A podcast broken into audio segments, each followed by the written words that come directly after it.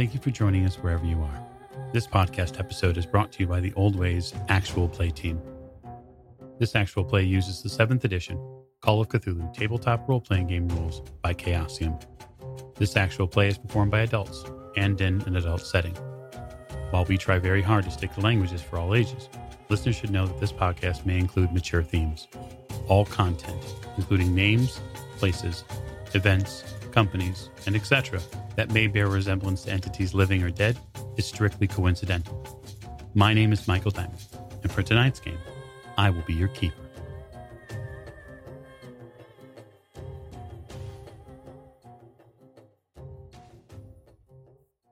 Thank you for joining us again in another episode of the Old Ways Podcast. I'm your keeper, Keeper Michael, and we return to Masks of Nyarlathotep in our Egypt chapter.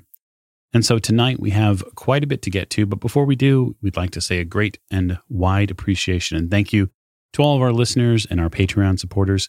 If you've not had an opportunity to consider backing the show, I'd encourage you to go to the Old Ways Podcast Patreon page, which is at patreon.com forward slash the Old Ways Podcast. Come check us out and uh, get your meat hooks into these people's lives and make them happy or make them sad. It's totally your choice, and that's the best part. And so we're going to go directly to introductions after that. To my right. This is Tiffany, and I play Maeve O'Shea, and uh, I have a meeting. Many, many meetings. Indeed, you do. Uh, to Miss O'Shea's right. This is Jake. I'll be playing Jack Doyle, and uh, I think I'm going to die tonight. Yeah. You think so? It's entirely possible. Mhm. Uh, to Mr. Doyle's right. This is Lonnie, and I am playing Adelsar, and uh, I'm hopeful that no one dies tonight. That that sounds like a good plan to start with. No dying. What's that saying about the plans of mice and men? Anyway, uh, to Mr. Czar's right. This is James. I'll be playing Dr. Sigmund Tartenbach. And I do not know what you're saying. This this place is a holy place. I'm sure that no violence would occur here. No, not at all. Uh, to the doctor's right. This is Alex. I'll be playing Saint Bernard, and uh, I wish I could say this would be the last time I'll be locked in a basement with fanatics. Yeah, you know, I, I do too. And if my introduction seems a bit curious, we are in the missing lane formation, but last but most certainly not least, our special guest. Hi, this is Allie, and I will be playing Alexandra Swift. Wonderful. And so we raise the curtain on Egypt in the late afternoon and evening as many of our investigators have headed into a mosque in hopes of assisting in its defense. But in a different part of Egypt, we are following the trail of the dusty footprints of one Miss Maeve O'Shea and a man in a suit who has directed her to a very small apartment. And so, Miss O'Shea, on the outskirts of Cairo itself, you are led into a rather simple apartment building, uh, if it can be even called that. There's a lower space here where it looks like a family lives. And just on the edge of the city, with the desert stretched out there to the west, uh, you can see uh, there's a upper portion of this complex, and the man in this finely tailored suit draws your attention to a door and then opens it up before stepping inside. I will uh, follow him in. So, upon entry, you see that there's a relatively simplistic layout to this living space. There's a somewhat faded green rug here at the center of the room. It's a bit oval. There's a very simple uh, wash basin and then an area to p- prepare food. The area to your left, as you look and scan around the space, is mostly open, and that is because of the large patio walkout that it has. And standing there in the remainders of the Egyptian sun, the leftover vestiges of these pieces of streaming sunlight, is your sister, Alexandra. You hear Tariq's rather low tone say, Mother? I have brought. Her. Good evening, Miss O'Shea. Good evening to you. What brings you out here? Oh, quite a bit. Yig has uh, brought me on a mission out here, and it's quite dire. Okay. What does this involve? Well, it involves a ritual that will be performed if we do not stop it.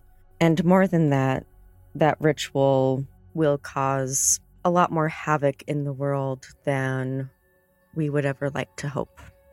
What ritual is this? It is a ritual that the Brotherhood intends to carry out. Does this have to do with the queen that they found? Yes, it does. They intend to use her vessel to call down her spirit and use that to bring forth something terrible. Yig has called upon you and I to uh, intervene. Well, I can tell you that uh, my party is kind of already on it, I guess. I mean, I don't I don't know how far we've gotten. We have discovered that they have uncovered this queen and that they were going to use her for something. I've also discovered another ritual that could potentially protect Egypt from all of that, but it's going to take a lot. Also, I don't know if you've had the same dream, but there is an obelisk out in the desert, and I don't know where, but Yig showed it to me like I should go there. Yes, well, that is a little less important than this at the moment because the Black Pharaoh must be stopped. Well, that's what we're trying to do. I'm going to look over Miss O'Shea and see how she looks. Well, she's definitely tanner than you remember. Uh, she's probably not as rested as you last saw her when you were in Paris, but likely the largest and most prominent thing that is noticeable about her is this shock of white that's through her hair now. It's very distinctive. I will walk towards her and motion with my hand to said lock. And what happened here, Miss O'Shea? That is the result of me finding the protection ritual. Fantastic. Tariq nods to the both of you. May I take my leave? Yes, I will call you when we're done. Thank you. He bows deeply to the both of you and then leaves the room.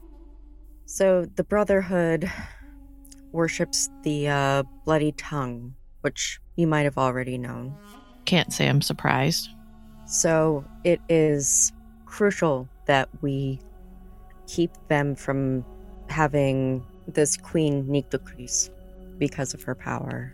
Well, as far as I know, I think they already have her. At this point, we need to either find a way to stop the ritual altogether, find where they're at, or find the speakers of the Nile so that maybe we can do this other ritual of protection. Ms. O'Shea, you see a, a collection of snakes here in the apartment. You notice them now at the edges of the vision here, just crawling along the patio wall. There's got to be seven or eight of them. And they're not the average garden variety that you remember from Chicago. These are asps. Probably much larger than mine. Indeed. I see you've made some friends here. Yes, well, we are in the uh, land of kings and queens, and you and I, in our own right, fall into queens because of Yig's blessing. I guess I haven't looked at it that way, but okay. So, there is a temple that the speakers of the Nile had, and I need your help because we must raise it from the desert, Okay. and you've dreamed about it. Well, I was trying to find the speaker, so I'm sure this will help. Where is it? It is out in the desert. The desert is vast. Yes.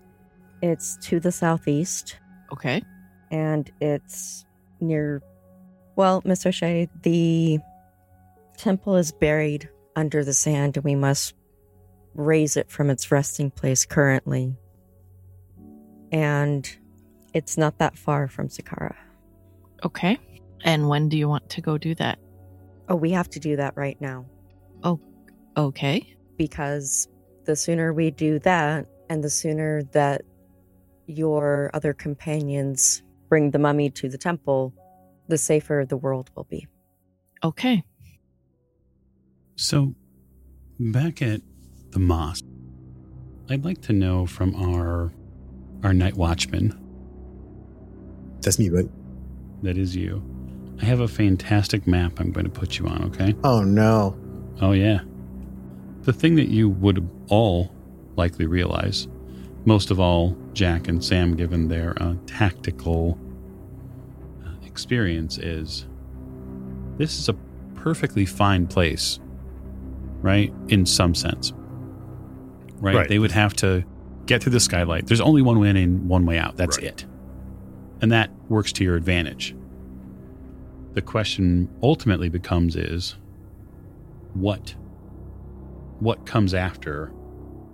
What comes in the front that that how many people?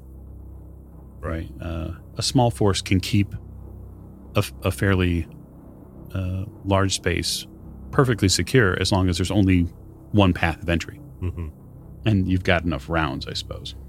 So there are six of these members of this Islamic Brotherhood who are keeping watch over this girdle, One of which is Ahmed. one of which is Ahmed. Yes. And they are armed essentially with medieval weaponry. So, swords. Uh, there's a very traditional aspect to this.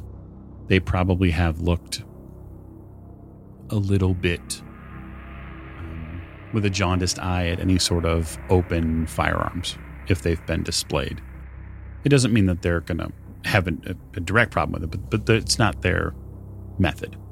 And so you would have had time to take a look at the space. There isn't much outside of that door to make for fortifications. They have um, heavy bags of rice and other bags of sand that they said that in you know in case of a break-in they would close the doors and pile basically pile them with sand so that way no one could could enter and then go from there Okay. So the entrance to this underground area is at the rear portico. Yeah, the entrance to the the ba- this basement area, this stairways, is the rear portico. You guys have been down there. Um, the rear portico doesn't have. There's no like back entrance to the location. Okay, so the portico is there, but there's a wall there at the end. The double doors in the center are a gate between the right hand of the hallway and where the vault is. Is that right? Correct. Okay. So that's a solid piece. That's a solid wall there. It is. Okay. You've had you've had about an hour or so to gather. Ahmed and his men would have invited you to eat with them. They consider it a, a solemn duty. You would have been fed likely a, a rather meager meal of bread and rice and beans, Love it. but something to give you, uh, they said, stamina for what comes tonight. For those of you who are of the Islamic faith, they would they would ask you to come to prayer with them there in this in the space. That would be you, Adel. Yep, that would be me. And Ahmed leads the prayer for for safety uh, around the space. One of the men that's here is a, an older gentleman like Ahmed is, and I'm going to give you all a hard spot hidden roll to notice something. Nope. 82 under 99. hmm 18 under 55. That is a hard success. All right. Total another failure.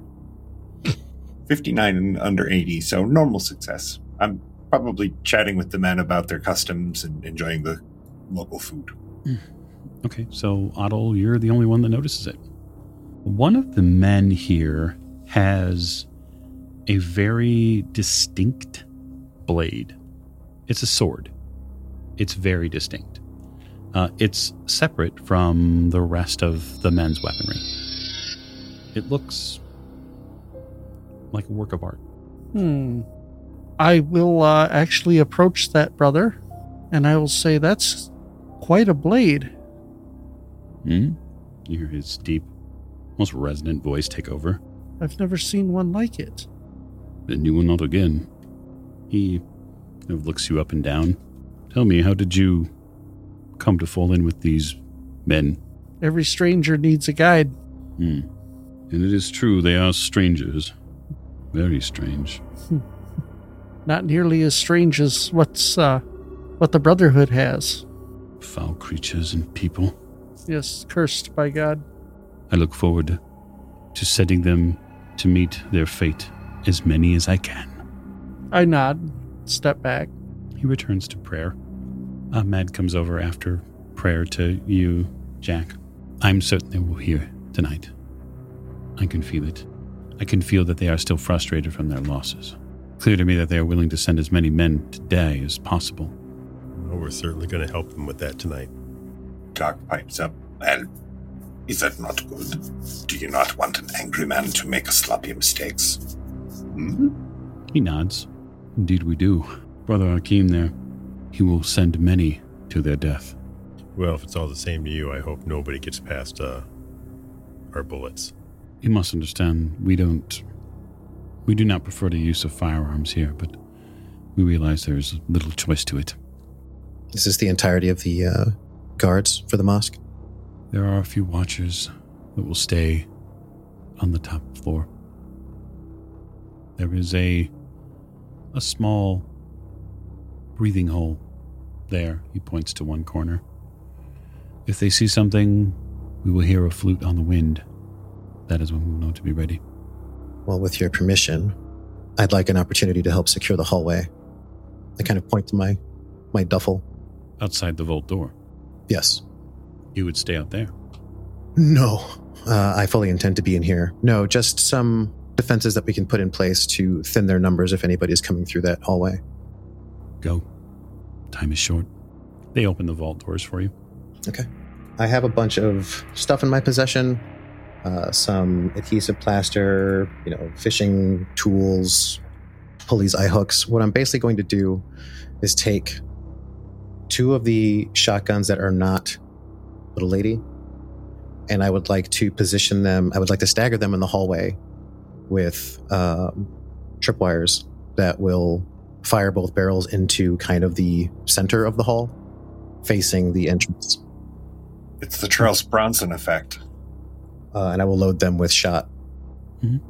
So there's probably a whole bunch of light tapping as I, you know, and use my hand drill to stakes into the wall and get things wired and banging around over there.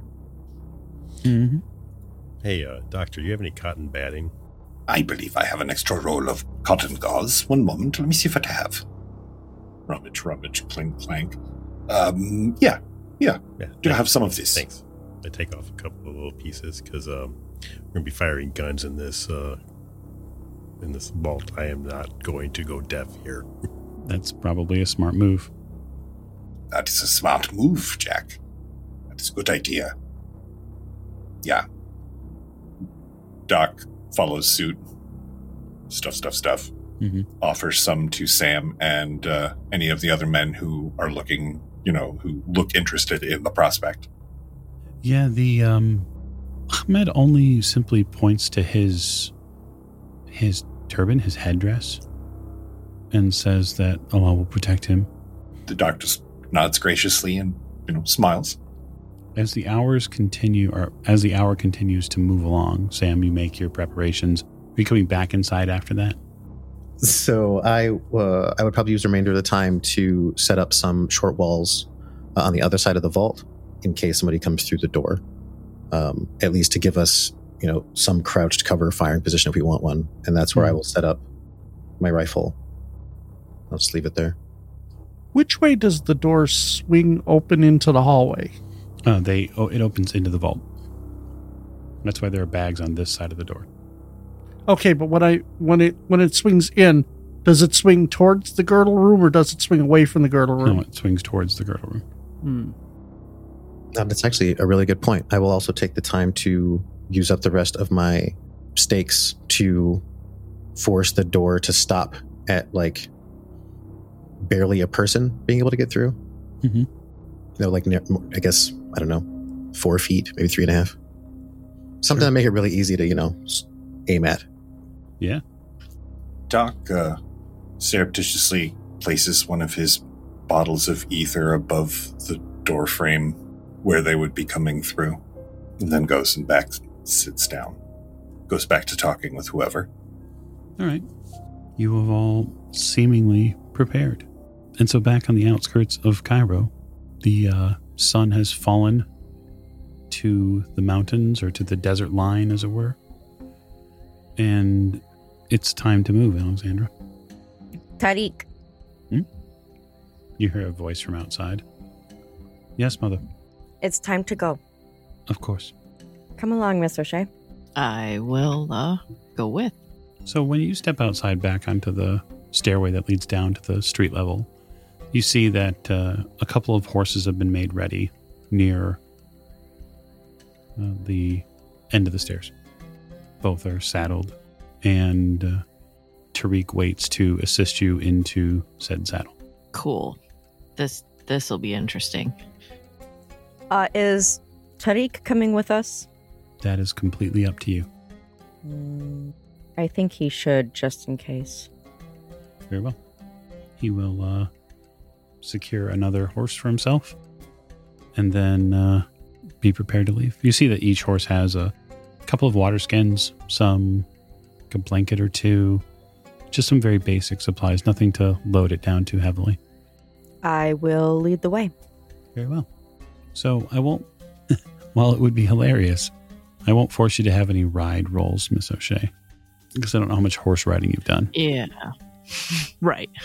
But provided you're not going to do any sort of, you know, Indiana Jones or Brendan Fraser style riding, you should be okay. Um, just make sure to keep all of your horses on the right side of the river. So the ride through the desert is nothing less than magical. The horses start out at a relatively easy pace and continue on through the slowly dying Egyptian sun. And you can feel the last those last bits of warmth uh, both of you can as they uh, play along your skin. Uh, the heat of the day now is easing. It's falling down into the sand. And after uh, an hour or so ride which is uh, turning towards a darkening sky you come upon a series of dunes, Miss O'Shea, that you swear you have seen before. In the distance, there are monuments to dead kings and even queens. And in this near perfect desert evening, below you, below these dunes, there is a deep valley. And I know we're going towards that valley, correct? You know that there's something in this valley. There has to be. It's the same as my dream, correct? It's very similar. You start feeling your heart rate increase. You get this just this feeling of ins- excitement. I will uh, go ahead and dismount. Same. But Tarika takes both the horses, the reins from the two of you, and uh, he goes to a nearby place and, and makes a stake for the horse so that way they can be uh, properly out of the way. Tariq, I want you to stay here and uh, warn me if anyone is on the way. Of course, Mother. Shall I prepare for such eventualities? Yes, just in case. You see Tariq take his shirt off, and he starts to kind of flex his pectoral muscles, and you start seeing his skin change colors. you start seeing the pronouncement, these, these scales start to come out of his skin. And his neck widens. And he, all of these additional muscles and, and additional flesh start to push out of the center of him. His eyes go completely copper toned, and his jaw distends a little bit, and he almost reminds you just slightly of the creature that the doctor autopsied in Chicago. Oh, right. Interesting. I will uh, start walking towards the area that we need to raise.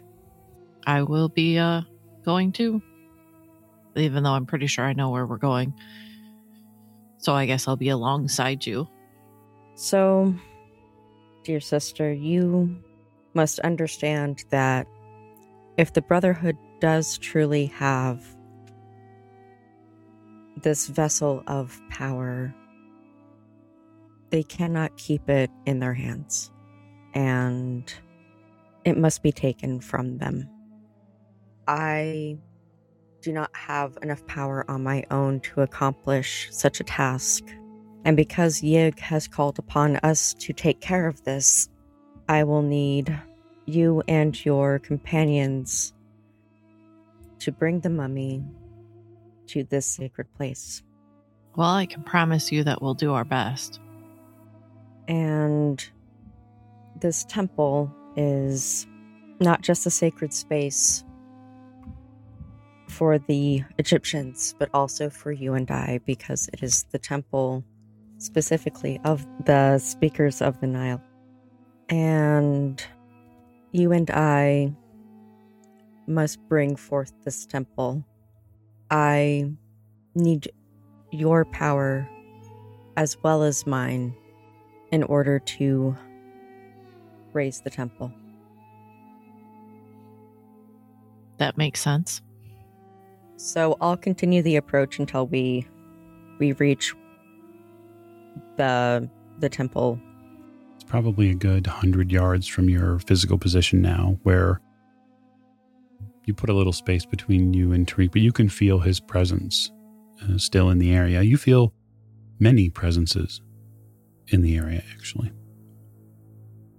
which doesn't surprise you. You finally get to the spot, though. And what's strange about it is the both of you know it's the spot without even mentioning it to the other one. I will go ahead and disrobe. Come, Miss O'Shea. We have a ritual to perform. Oh, okay. And uh I'll go follow her. I guess uh we're gonna be uh naked dancing around a fire. Okay, Miss uh, Swift, if you're going to cast this spell, I will need a power roll from you. Hard difficulty. Okay. And that goes for you too, Miss O'Shea. Pow! I just got a regular 67 out of 83. Okay. So you have the option of either pushing that roll or you can choose to spend luck to get down to 41. Yeah, no. Yeah, I guess I'll push it and um, make my head explode. Hmm. All right, we ready for this? Okay. Nope. 73 out of 83. Okay. It's a failed push roll. Failed push rolls are bad Mhm. normally. I mean, I technically succeeded. I just didn't get the Correct. what I wanted. Correct. Uh, I'm going to play a hand of protection in favor of you to keep you from dying. Okay. You are going to spend 25 points of magic, either out of the necklace or out of yourself, one way or the other. Yeah, out of the Ankh, Mm. because I only have 16. Okay. So your part of it is done. And then Miss Swift, Yes. your roll. I I did get my hard success. Okay. Excellent. And so, so you will invest the other half of this. So the two of you come together on a spot in the sand here, and you begin a very low and sweeping chant along the desert sand. And you can begin to feel the wind pick up higher and higher. You start to see the outline of something in the air. It's not just sand or dust, there's something writhing on the air. It's nearly invisible. And then, as the chants continue to grow over and over the hours they take the two of you. One by one, the sands are cut by the slithering of snakes. First five and ten, and then eventually hundreds pour in to the valley.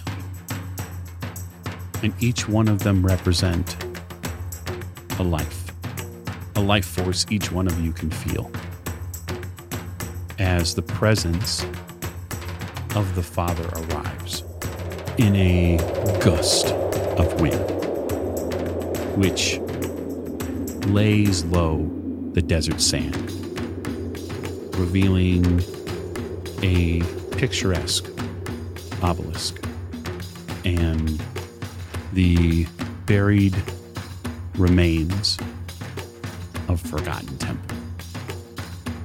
And all around you as your heartbeat comes back to a slowed pace are the remains of those lives, those reptilian lives that the Father was willing to expend for this amazingly powerful ritual. And now you'll both roll sanity. Yay. 22 out of 47. Oh, very good.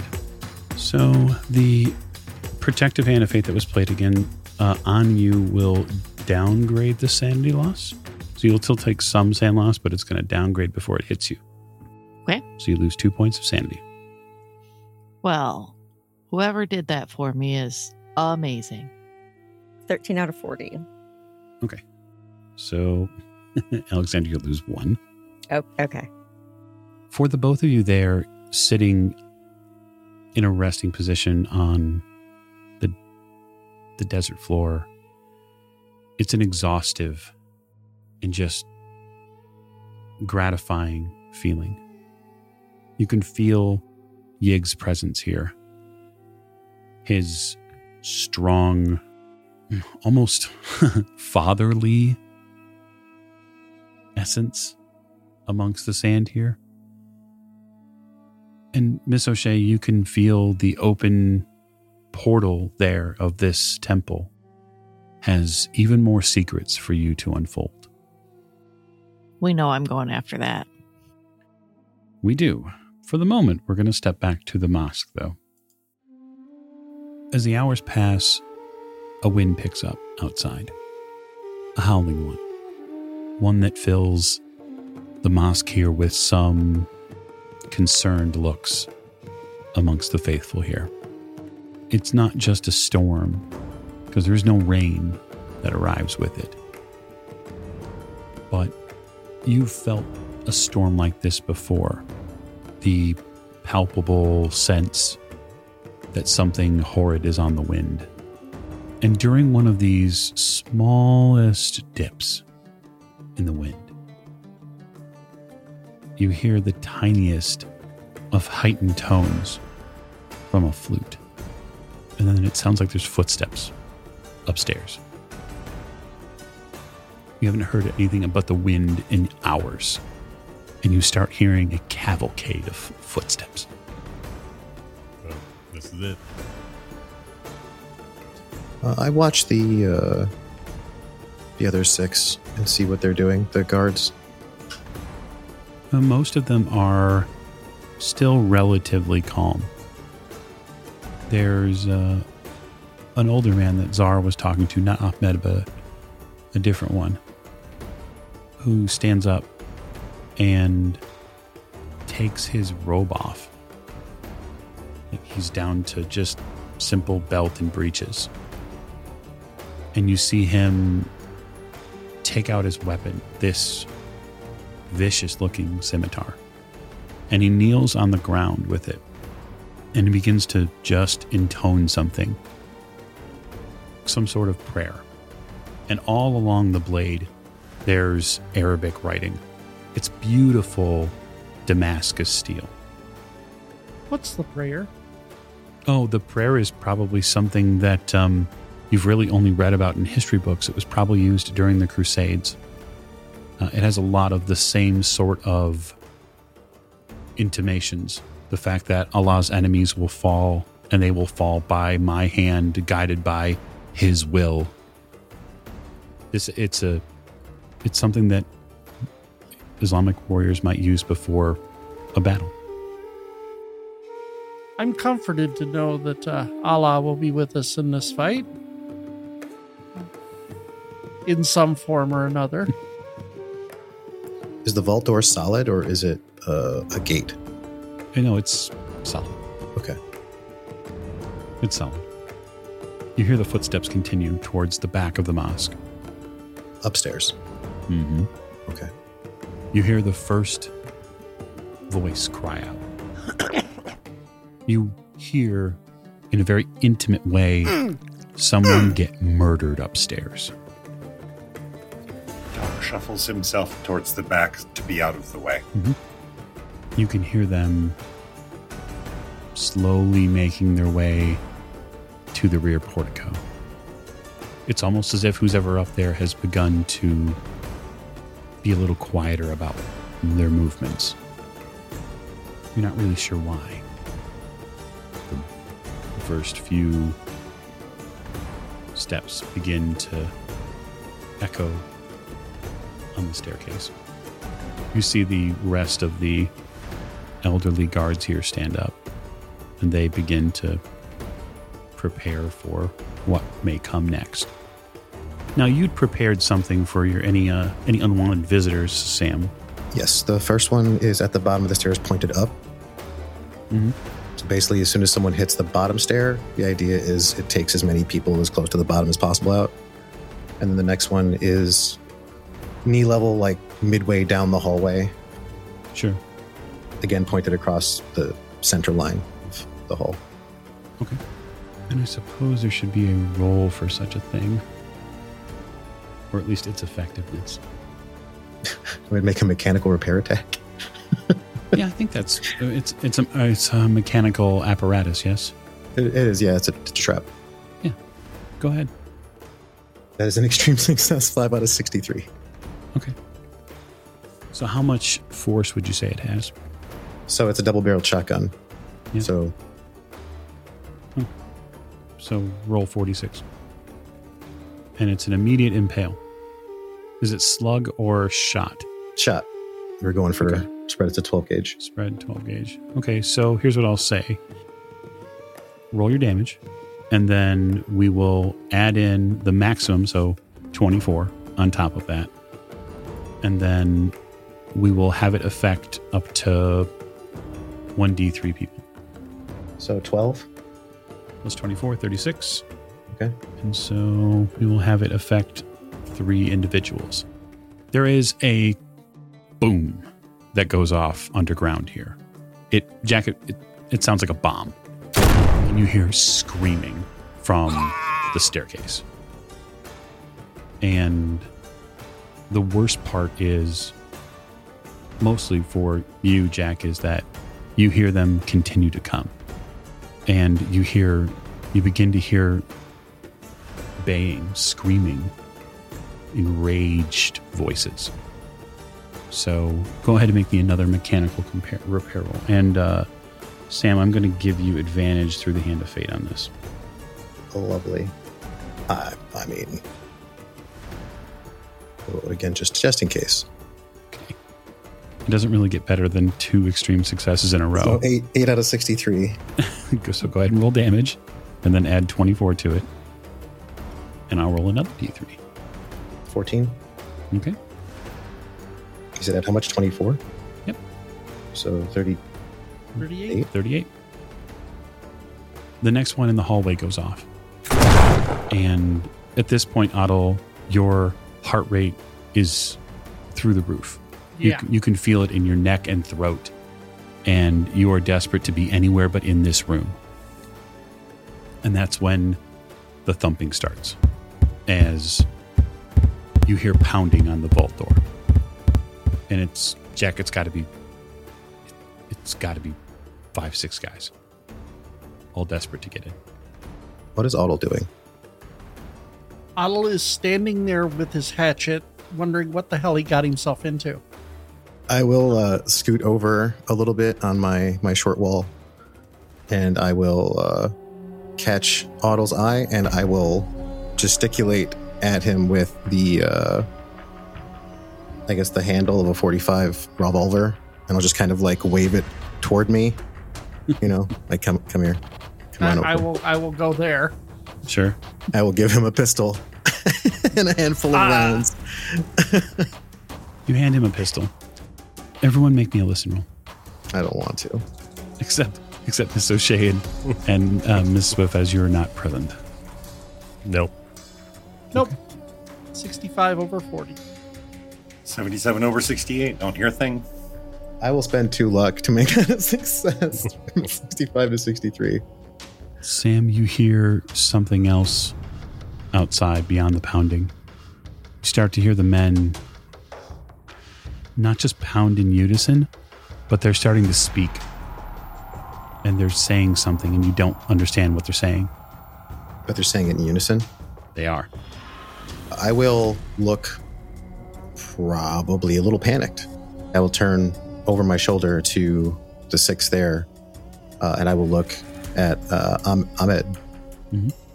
And I will say, I don't know what they're doing, but it can't be good. They're calling out to something. They're calling out to someone. You see the several of the the guards move forward and they start reinforcing the door, piling bags of the prepared sand and rice against the door, just trying to shore it up, it looks like. And there is a terrible, terrible sound on the wind. And you do not need any identification roll for this. We've heard it before. You have. Oh boy. The growl that comes on the wind is gut wrenching New because York. you heard it in New York. I know what's coming, Jack. Yeah. So do I. Then we need light. You hear Ahmed turns to you. What? We will need to make it as bright as possible. This thing, it, it, this uh, it, it showed up during an eclipse. We've, we've fought one of these before. They show up at night, they fly, and they are deadly. He looks around. Uh, the area is bereft of any sort of lanterns or lights other than the ones that are already here. This, this is this not enough? It might not be, but don't worry. I have an idea. The pounding on the door gets to the point where it sounds like a battering ram. And you hear from above a boom. Something collapses upstairs. You hear heavy stone fall on the ceiling. And the roar shakes you. What the hell is it? Demon of nightmares. I will reach into, you know, taking cue from the doctor. I will go into my duffel and begin ripping out my disposable flares Mhm. and pitching them around the room. So I have 10. Yeah, it starts getting a lot later in here. Thunderbar. Okay, men, you are about to see something that. It, it will be horrible. You will steal your minds.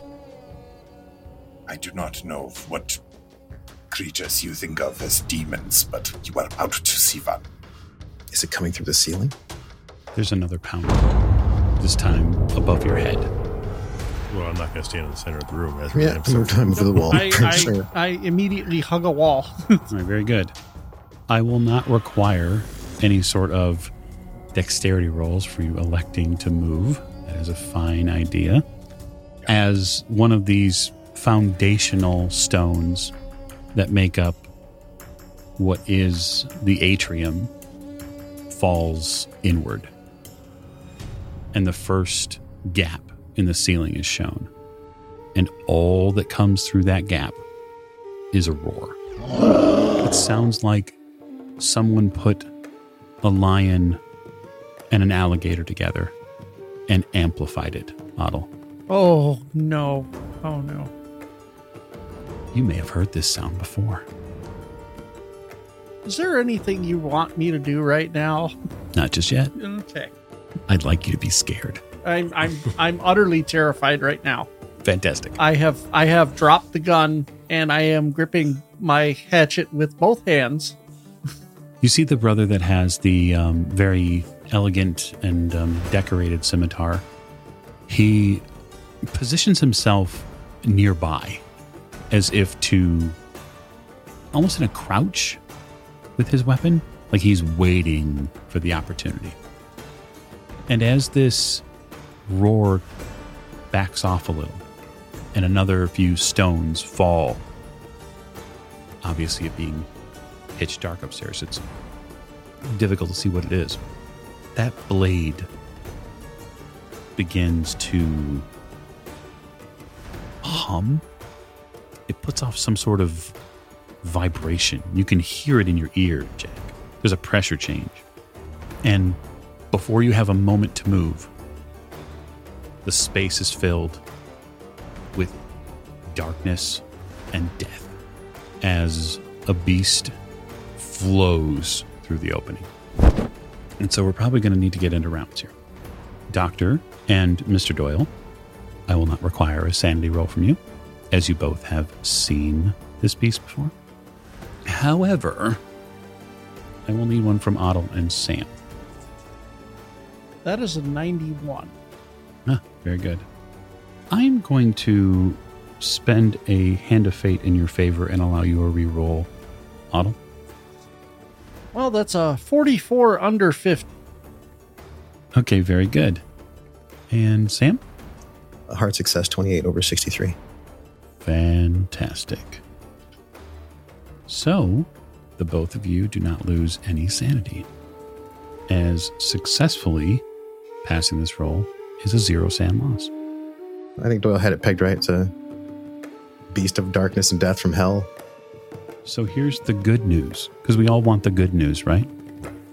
The good news is you will go before it. Say that is good news. It is. It's fantastic news. So this beast extends out its wings and fills part of this underground space.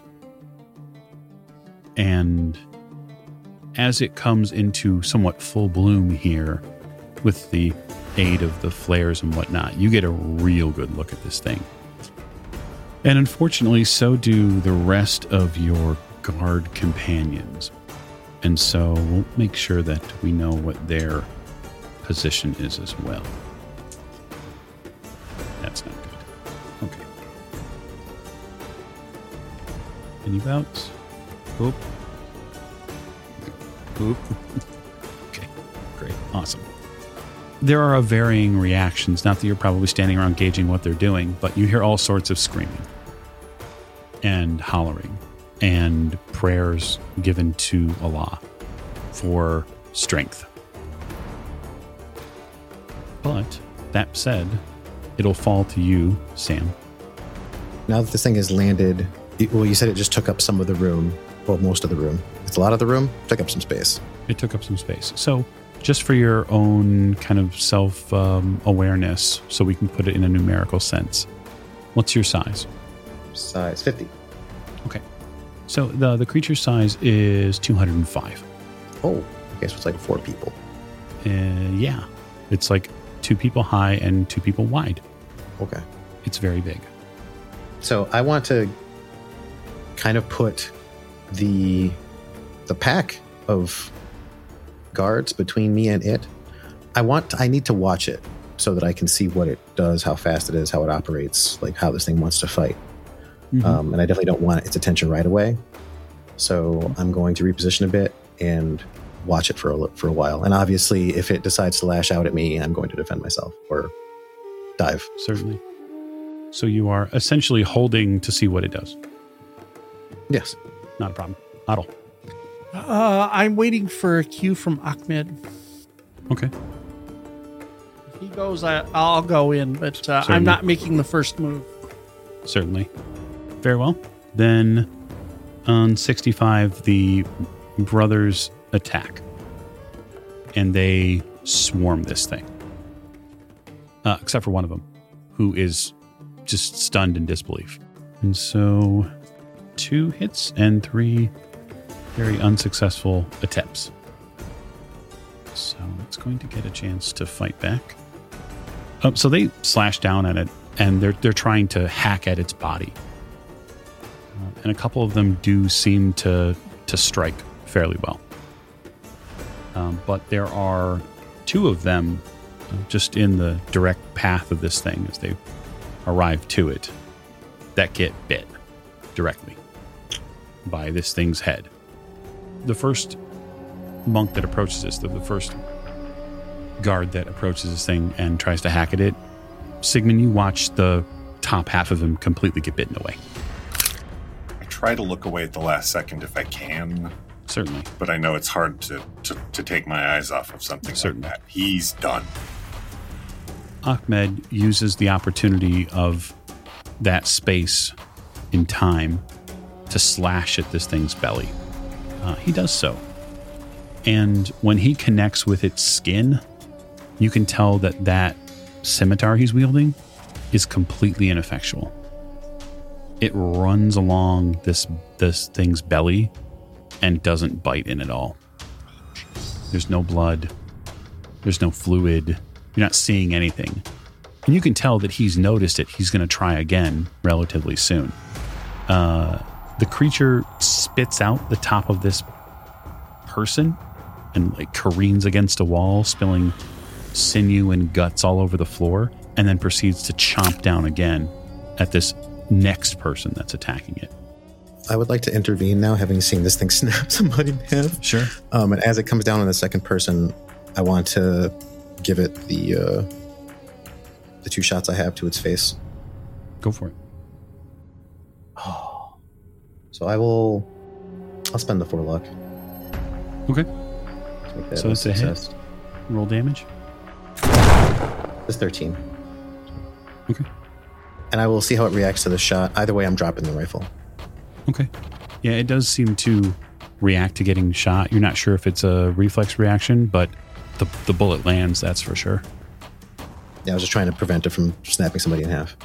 No, no, I, I get that. Uh, it chooses to take the time to snack on the next person that it can get a hold of. And at that point, it will end up being Jack's action. Okay, I'm going to um, light it up. You Raise the Thompson. Yeah, Okay. I'm going to aim high because it's a tall one, and I want to be able to fire over everyone's head. Certainly. That's a 14 for the first shot. Okay. So you're going full auto? Mm-hmm. Okay. And how many. What's your rifle skill? So my machine gun Your skill, machine gun skill, 29. 29. It's close to a hard success. Not that it does anything, unfortunately, No. because it doesn't. It makes you feel better about yourself. It does. It does. It does make you feel. And I And that- mean, that, that's let's a be lot. honest, That's a lot. it means a lot to me. Yeah, you need to declare the number of rounds you're going to be using. How many rounds can I use? So 20, 30, 50. I'm blowing the whole drum. Okay. So they're done in volleys. So if we're done, if we do them in a volley of say 20, you can take, um, the, the way we'll do this is you'll take a 20% minus to your skill. Is that still a success with what you've Oh, rolled? no, it wouldn't be. Okay. Spend luck on it. To make Sure it a could. success. Yeah, I mean, I could do that. So why don't we do that? I, mean, I, I think we could spend luck on uh You can spend luck on combat rolls. You're a pulp character. Oh, You cannot spend luck on damage, yeah. Okay, I'll do that. which would be just obscene for you. Yeah, right. Okay. So you have spent 20 rounds from it. Okay, so I'm going to rule that it's 1d10 plus 2 for the first bullet. And then for every other successive bullet that hits, you add plus 1 damage. Okay. So it should be 1d10 plus 19. 19. Yeah, it's not bad. Could be a lot worse, right? Right. Oh, that's nice. So it's 11 plus 19, so that's 30. Okay.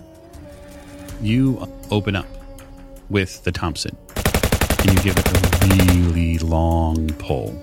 Probably, this is probably one of the longest directed fires you've done with this weapon. And there is no doubt that Mr. Thompson made an effective killing machine. You pepper this beast with rounds. And you get a significant and telling roar in response. Oh, good. Now I have his attention. When you get that roar, you hear and see its mouth curl into a very vicious grin as um, you seemingly have its complete attention. And so it is going to reach out with its tail and attempt to grab you. I will dodge. It's probably a good idea. Uh, although it is at advantage given its build. Okay. Your dodge, sir. Well, that's really nice then. I'm really happy with that in a row. That's one. Oh, fantastic. and it will follow it up. Because it gets multiple attacks.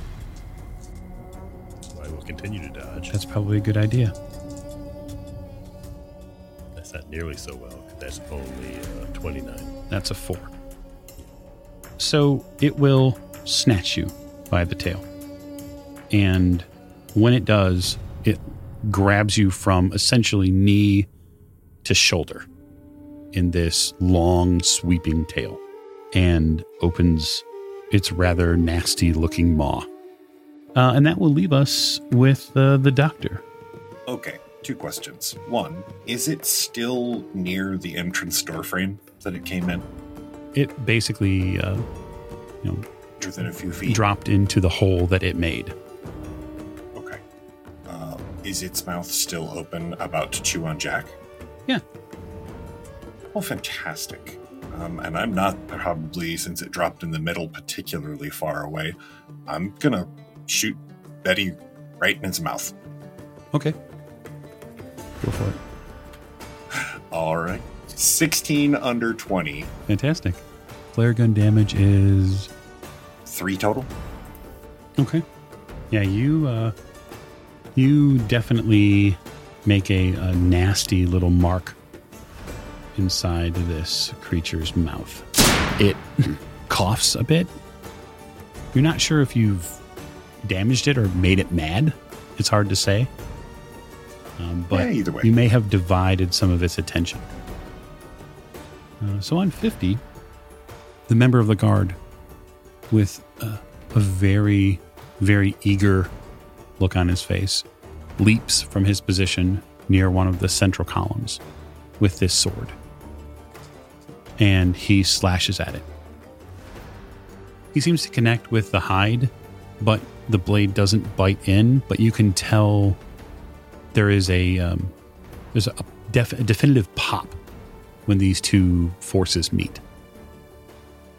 And the, the creature flinches just slightly. And so we'll take our eye off the mosque for just a moment. We'll travel back out to the sand where two very exhausted servitors of Yig are doing their first examinations of their handiwork. Yeah, I want to go towards the portal. I will just push myself up. The portal is uh, mostly sandstone and uh, other worked stone here. There's a bit of a, a white coloring to it,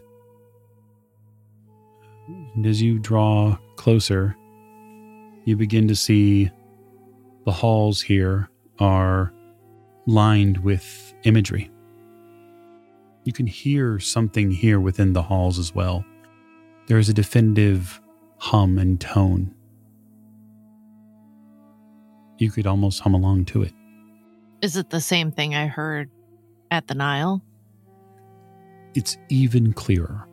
Well, that would mean I'm in the right place then, I guess.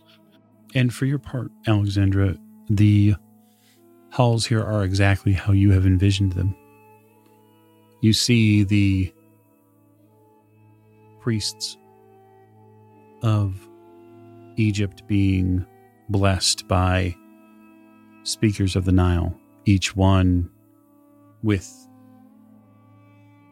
their own significance. You see couples coming to the speakers for blessings. You can read very simply from the hieroglyphics here that this is the place that your ancestors were promised. Well, Miss O'Shea, we did good work. I would say so. There is a hum